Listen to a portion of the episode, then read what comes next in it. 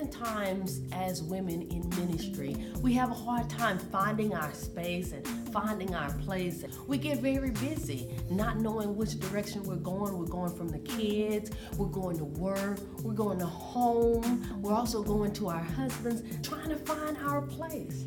Well, I'm reminded about the current space in which I'm in now, and that's a space to where I'm able to slow down enough to take it all in so that I can hear the voice of God. So I can truly hear Him when He speaks to me. I'm reminded of scripture that says, Lest the Lord builds this house. I want Him to build me up to where He wants me to be so that I can influence people who need to be influenced by me through Him. I'm just so glad that God chose me.